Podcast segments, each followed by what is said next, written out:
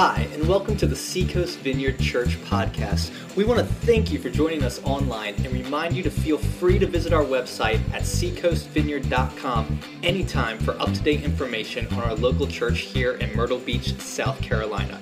If you would like to give financially to this ministry, whether that's a one time gift or a recurring monthly gift, simply click on the Give tab at our website and give however God leads you. Now, we want you to enjoy this message from God's Word. That is the arrival. That is uh, the beginning. That is when God came to earth in Jesus Christ. Advent is the four weeks, the four Sundays prior to Christmas. And uh, we only have one more Sunday to go after this one. And we looked at Jesus when it said he was the one and only out of the first chapter of John on the first week when we launched this series. Last week we looked at Mary, uh, tried to learn some things from her. I like to, uh, when you read these stories, it's uh, here's, a, here's a good uh, way to read them. Look for yourself in the story. Look for one of the characters in the, in the narrative that you would say, I would probably be that person. You know, or I can, I can relate to that particular way that person responded to, in the situation or try to find yourself and it kind of brings it alive to you sometimes it, it surprises you doesn't it i mean you see and you go i don't want to admit it but i'm that guy you know I'm, I'm them in the story but it brings the scripture alive to us so it's been my prayer and even today that we're going to look at three characters over in matthew 2 and see if we can find ourselves maybe in one of these three or maybe in a couple of them and so we're going to be over in Matthew 2 in the first verse. If you've got your Bible or you've got your app and you want to turn over there, uh, you can grab it. Matthew 2, verses 1 through 2. We'll read this, pray, and jump into it. I'm really glad you're here today. After Jesus was born in Bethlehem in Judea during the time of King Herod, Magi from the east came to Jerusalem and asked, Where is the one who has been born King of the Jews? We saw his star when it rose and have come to worship him. When King Herod heard this, he was disturbed, and all Jerusalem with him. When he had called together all the people's chief priests and teachers of the law, he asked them where the Messiah was to be born. In Bethlehem in Judea, they replied, For this is what the prophet has written. And he quotes out of Micah here But you, Bethlehem, in the land of Judah, are by no means least among the rulers of Judah. For out of you will come a ruler who will shepherd my people, Israel. Then Herod called the Magi secretly and found out from them the exact time the star had appeared. He sent them to Bethlehem and said, Go and search carefully for the child. As soon as you find him, report to me so that I too may go and worship him. Yeah, right. After they had heard the king, they went on their way, and the star they had seen when it rose went ahead of them until it stopped over the place where the child was. When they saw the star, they were overjoyed. On coming to the house, they saw the child with his mother Mary, and they bowed down and worshiped him. Then they opened their treasures and presented him with gifts of gold, frankincense, and myrrh. And having been warned in a dream not to go back to Herod, they returned to their country by another route. Father, bless your word this morning. Thank you for this wonderful time of the year when we are reminded of you coming to earth Thank you, Lord, for your spirit that you sent to live within us and to dwell among us and to fall on us and to lead us, teach us things. And we pray this morning that your spirit would breathe life over your word. Lord, I pray for your help this morning, that you'd help me. Help me with the gift of teaching this morning. Lord, help us hear what you want to hear. Help us see what you want us to see, because that will change us, Lord. We just want to see you a little clearer. So we ask for your help this morning. In holy presence, Spirit of God, we welcome you here. In the name of the Father, the Son, and the Holy Spirit. Amen. Well, the Magi, that's a name we don't use very much, isn't it? When's the last time you used that word in some conversation? Yeah, the Magi. You just don't, you know, what, what is Magi? We don't, they were like these Persian, they were kind of a blend of what you would say astrologists, uh, religion, you know, they blended a little religion and then what they would call wisdom teachings uh, with their belief. They would watch the skies for any signs of what they would interpret as changes as far as rulers like, look at the stars and they would try to interpret them. And uh, some believe that they might have been Zoroastrians. And you've heard me mention that religion before because that's where I was headed before somebody told me about Jesus. Is I was headed towards Zoroastrianism and think maybe these Persians were possibly Zoroastrians. And so they had been watching the skies, and it's really, really amazing to me that God decided to reveal the birth of his own son to a group of people practicing something that was even forbidden in the Old Testament.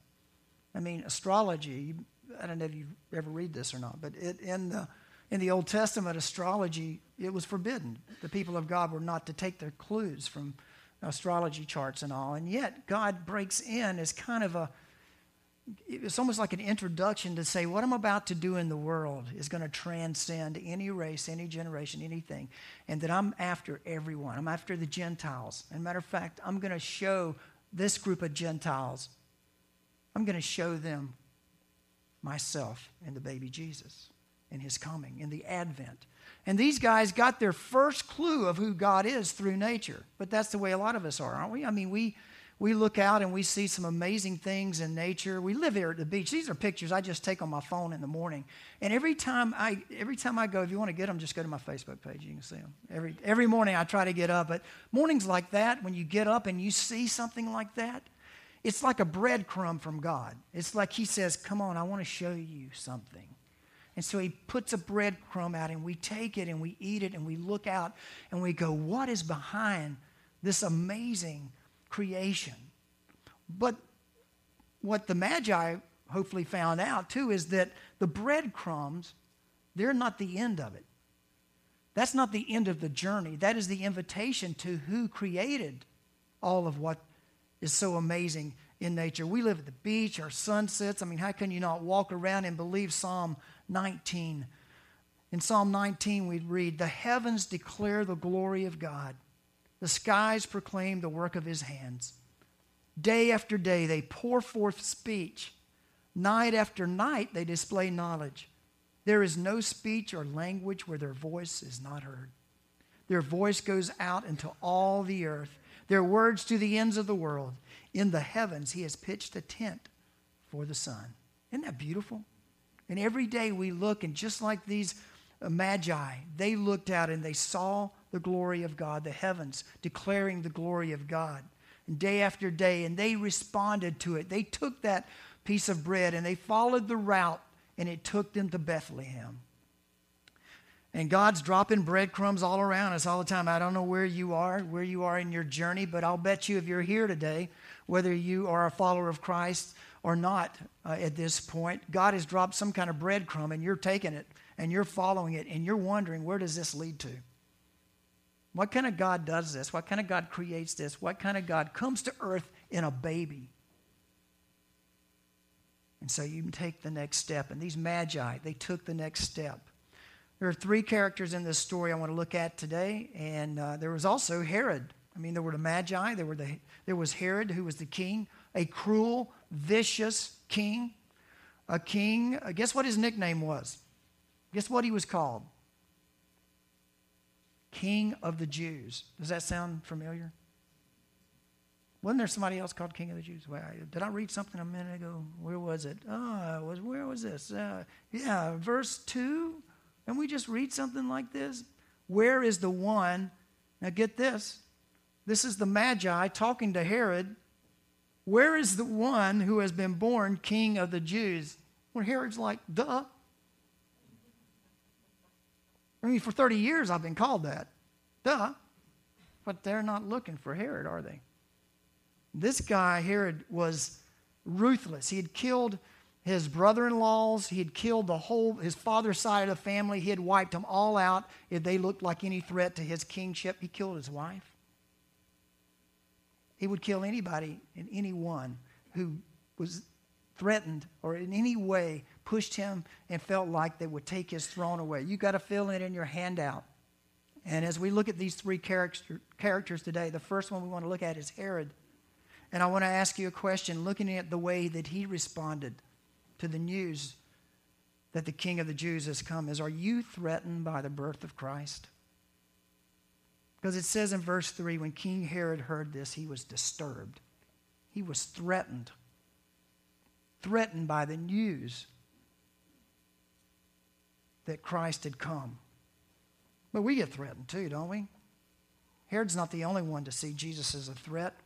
Uh, if someone has shared Christ with you and you're you know you're mulling it over in your mind you may be thinking well you know i don't know what's this jesus going to do to my relationships well i mean how's jesus going to affect it he may he may affect how i feel about this person or that person or he may challenge me in my relationships and how i treat people he may actually want me to like people I don't like. I mean, that's a threat to me. Or he may, he may threaten me to, with forgiveness. He may want me to forgive people. I don't know if I want to go there. Jesus could be a threat to us. He could be a threat to our lifestyles. I mean, you know, I'm used to going out on Friday nights with my friends and getting snockered, you know, just blown away and talking to my therapist, the bartender. They do probably more counseling work than any counselor does, bartenders do. They do it pretty well most of the time.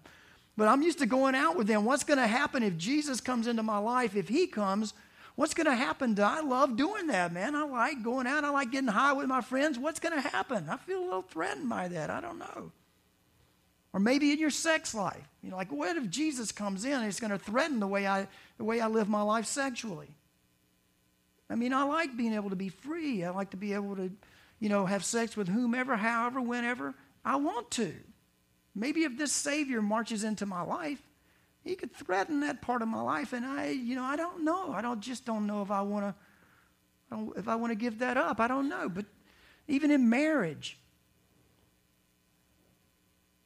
some one of the one of the mates, one of the spouses comes to Christ, or you know, they feel the tug of the Holy Spirit calling them, and they begin to wonder, well, how's this going to affect my relationship with my husband, with my wife. We've never had God in our marriage, and, and maybe this is going to change things. I don't know. I, don't, I feel threatened by this. Maybe part of that threat is because we really don't know who this Jesus is. Maybe you really don't know who he is. Maybe you're threatened by someone whom you don't know that well. Do you really know the Jesus of the Bible? Do you know who he is? Hard to be threatened by someone that we don't know. And let's face it, we got, you know, there's this thing. We got a king on the throne right now, don't you? You got a king. It is a game of, you know, it is, right? I mean, it's the Game of Thrones, right? Our house, I mean, our whole life is. It's a clash of kings because it's whoever is on the throne. And the throne, who we've got on our throne, is who? Most of the time, it's us. And if there is another king to come in and take that throne, that's threatening because I don't know how he's going to rule and reign. I mean, I've been ruling and reigning in my life. How you been doing with that, by the way? You doing okay with that? You know, you ruling like your kingship rocks, right? Maybe we don't know this king well enough. Maybe if we knew him better, we wouldn't be as threatened. Maybe what we have to give up or what we think we have to give up is nowhere near comparable with what the king brings. Now, I don't think it's always bad to have to go through a, you know, kind of a situation where I go, do I want to step across this line? Do I want to step across this line and go for it? But be sure you know the king before you say, I don't want that king on the throne of my life. Because you may be selling yourself way short. Way short. What if this king was a better king than Herod was a king? Herod never asked that. He never thought about that. Would this king rule and reign in a much better way than I would? know? he was immediately threatened. I don't want anybody in control of my life. I don't want anyone telling me what to do you know, my finances. If Jesus comes into my life, he may, he may actually want me to give. I, you know, I don't want to, I don't want to do that. I don't want to submit myself. There's a threat. There can be a threat in all of this. Time. What does that mean? I got to give up my time now. And so we feel threatened all the way around. The future. What's the future going to look like for me, Tim, if this Jesus comes on the throne of my life? Now, I have to admit to you, my life has not turned out as I planned. Praise the Lord. You know, because when I started out on this life, I did not plan to be here 42 years later. All right? This, wasn't, this was not my plan as me being on the throne of my life. You know, my plan was very simple. And see if you can notice something strangely askew in this. Uh, first, it was marry the girl of my dreams, which I did. Have kids. That was the second thing, which I did. Surf my brains out, which I did. Ride motocross bikes, which I did till I got hurt. Play music, good music, which I have, and then love Jesus I just and that would, and then take my dad's business over and make a lot of money so I can do all of that all the time. That was my plan. But that wasn't God's plan. When the king on the throne came, it changed some things. But you know what? It changed it for the better. The king, when he comes and he rules and he reigns, yeah, he's a threat to some things, but he's only a threat to the things that keep you from getting to where God always planned for you to be. But if you don't know who He is, you may push back and feel a threat and not step into that next step to walking with Him. So we can be threatened by Jesus. And then there's the chief priests and teachers. Over in verse 3, when King Herod heard this, he was disturbed and all Jerusalem with him. When he had called together all the people's chief priests and teachers of the law, he asked them where the Christ was to be born. In Bethlehem in Judea, they replied, for this is what the prophet has written. But you, Bethlehem, in the land of Judah, are by no means least among the rulers of Judah, for out of you will come a ruler who will be the shepherd of my people Israel. Immediately, just like that, the religious leaders, when asked, Hey, where's that Messiah that you guys have been talking about for all these hundreds of years? Where's this Messiah going to be born? The chief religious people immediately quote Micah and hundreds of years earlier and say, Oh, it'll be in Bethlehem. Now, let me ask you this question Did the religious leaders pack up everything they had and walk the one hour to Bethlehem so they could see for themselves? Did they? Did they do that? Did they get up and go? They didn't. You know why? Because they were bored with the whole thing. And that's your second feeling is are you bored by the birth of Christ? Are you bored by it? I mean, they were only 30, 45 minutes away walk to make their way over to Bethlehem. The populace, the general population of Israel, all, they knew the prophecies. They'd been te- they had been taught that the Messiah was going to come and they had heard it. But these guys, the chief priests, they knew it inside and out. They had the scrolls. They had studied and told Israel one day, one day the Messiah is going to come. And when Herod asked about this, and they quote, they don't even listen to what they're saying because they're just bored, complacent, and indifferent about the whole thing. I mean, we can become the same way. We're inundated with all the messages that this is about a baby and it's, you know, children time and it's, we go in the malls and you can't go past a single store. Everything's Christmas, Christmas, Christmas, Christmas. Uh, you, you hear it. Every single pop star in the world, every single band in the world's got a Christmas album, from heavy metal bands to, you know, Jethro Tull, for goodness sakes, even got a Christmas album. You know, I mean, every, you know, most of you don't even know who that is. But, uh, you know, Justin Bieber probably does. Okay, there you go. But, I mean, you know, everybody's got Christmas songs out because we just are inundated to the point that we just become dull. And this period of time is nothing special. There is nothing special about this baby being born. We become bored with it. Maybe we're raised in church. Our church has been around for 16 years now. And so, uh, you know, there are a few that have been with us the whole time. And so they have heard Pray for Them, me preach every Sunday for 16 years. And I mean, that you can just turn it off after a while, not hear the message. If you've been raised in church and your parents are they're followers of Christ, you can begin to think that there's salvation by osmosis. You know, I've been to church my whole life. I know to treat people well, to be good, to be a good person. And so you the switch goes off and you become bored with the message. I've heard it a hundred times Christmas, a baby, whatever. And we become bored. There's nothing special to it, nothing special about it. What a sad thing, you know, that it's been reduced to that, that we can become, you know, that the best news can become the boring news. The best news that mankind ever received has become the boring news. Are you bored by all of this? Bored by the good news? Bored by God Almighty Himself coming in such a small, frail package to earth? Isn't it crazy that someone like Herod, who could kill anybody, was threatened by a baby? We get bored with this story. How can we ever get bored? With Christ coming to earth, 100% God, 100% man.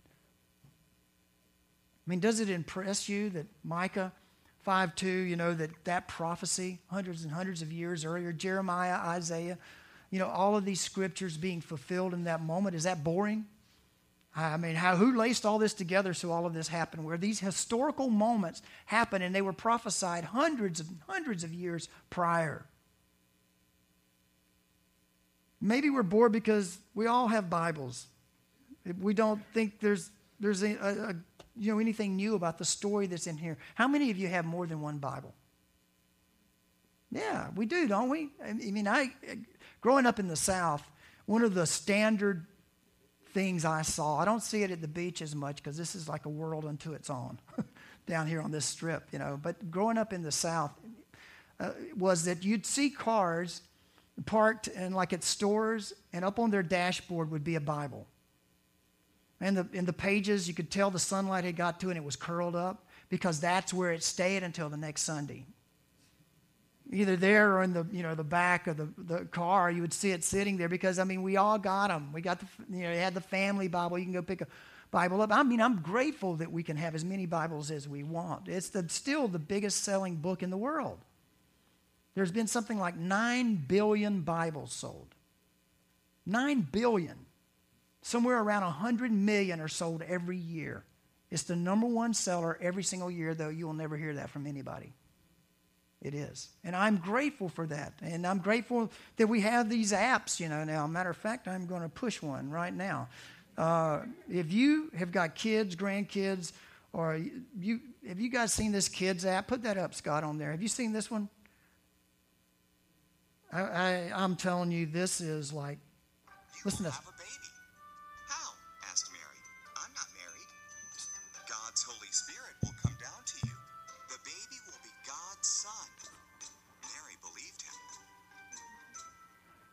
This is all illustrated. Just kind of like you go to the next one, and the whole Bible. Mary was engaged to Joseph, but he didn't believe her story.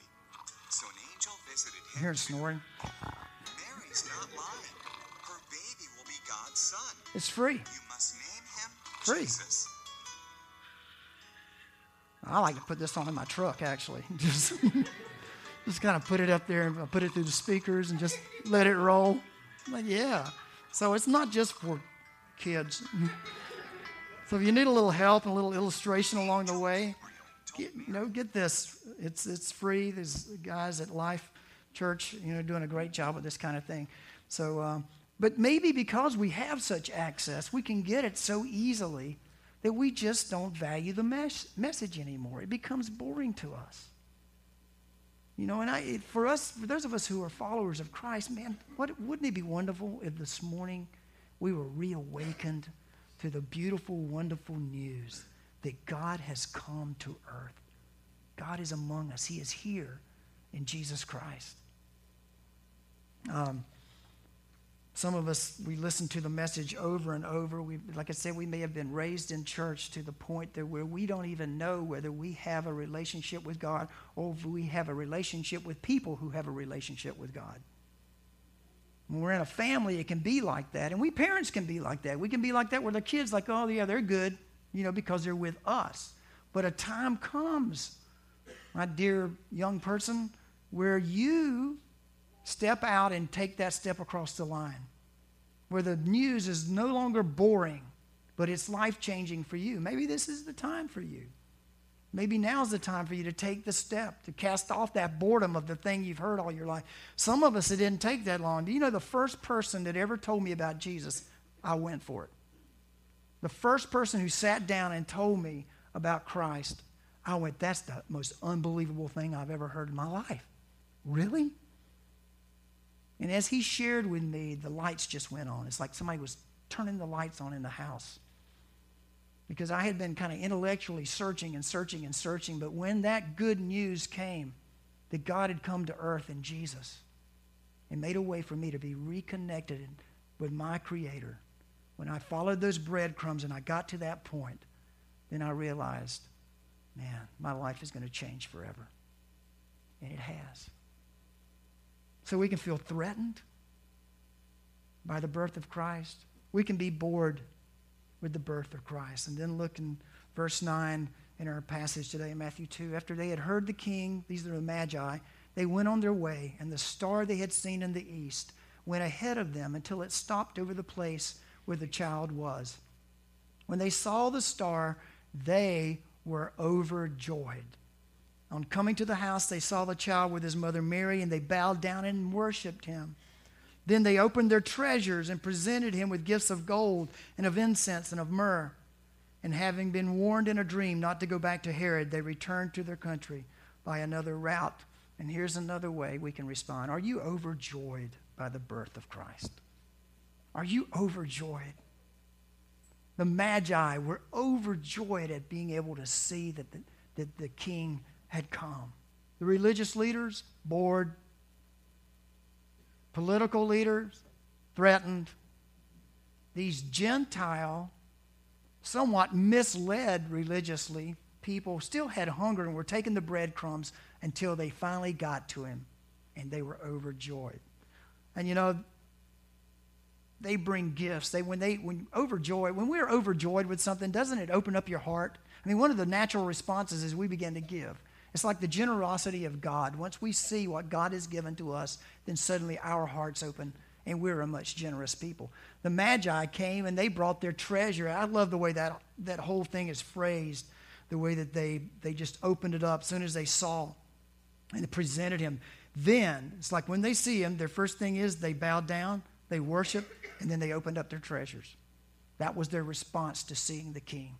That was the response of joy, joy in their life. That's the way it was making itself be known through them seeing the baby. And they bring gold and they bring frankincense or incense and myrrh. And gold could be, uh, you know, it's symbolic of like the authority, the royalty that is in this baby, who he is as the real king the incense or the frankincense is like in you know it's they still burn incense now right because my generation we burned it all the time but but there was a reason for it and um, same reason okay gotcha they brought incense which is a you know the, the priest they burned incense in the temple kind of a picture of the holy spirit coming and filling the temple the holy spirit filling the temple Okay? And so here's the, the Magi bringing their gifts, opening their heart in gold. You're the king, you're royalty. They bring the incense. They're like, you're the priest, you're the high priest, Jesus, recognizing who he is. And then they bring myrrh. And I know that the, the Magi didn't recognize what probably what they were doing, but prophetically it was a beautiful thing because myrrh is a spice that they used on the bodies when people would die.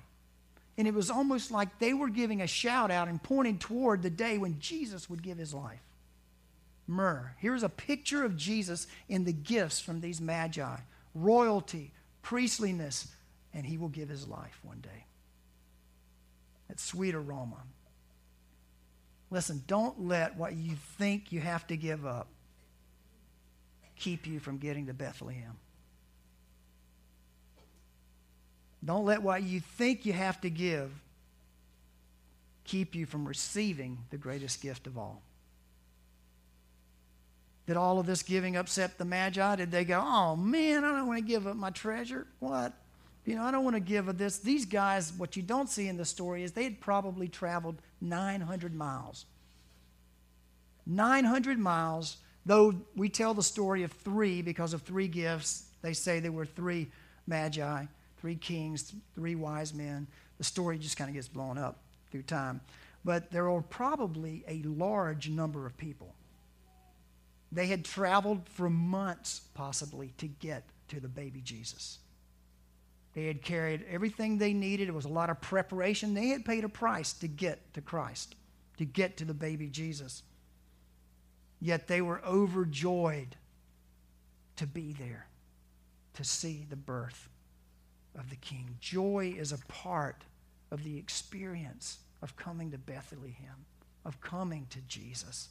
In Psalms 30, verse 11 and 12, we read, You turned my wailing into dancing. You re- removed my sackcloth. Now, that didn't mean they were having a sack race. That, that's, those are mourning clothes that the Jewish people used, sackcloth. They, they would humble themselves, put themselves in the dirt, throw dirt on their faces, and you know, ashes over their head, and just in a sign of mourning, in a sign of sadness.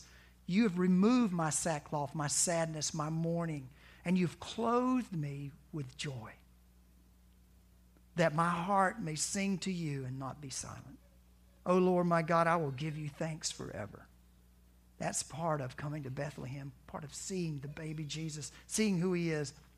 And in the Lucan account in Luke 2:10, when the angel shows up, he says this, "Do not be afraid. Don't be afraid.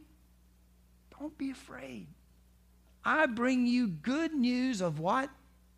Great joy that will be for all people, even the Magi the Gentile, those far away, those struggling, those are just picking up the breadcrumbs and trying to make their way to the Creator. I bring you great news. There's joy in this news. Church, let's restore the joy of Christmas. Let's restore the joy of coming to see that Christ has come and that God, in His infinite grace and mercy, has come in a little child, bundled Himself up in a little baby, susceptible, vulnerable baby to bring us the good news of our salvation. Man, how could we ever get bored with that news? Advent is the beginning of our freedom. It is the beginning and the release of you and I finally finding out what God had in mind all along for us. This is the time to rejoice. This is the time to worship.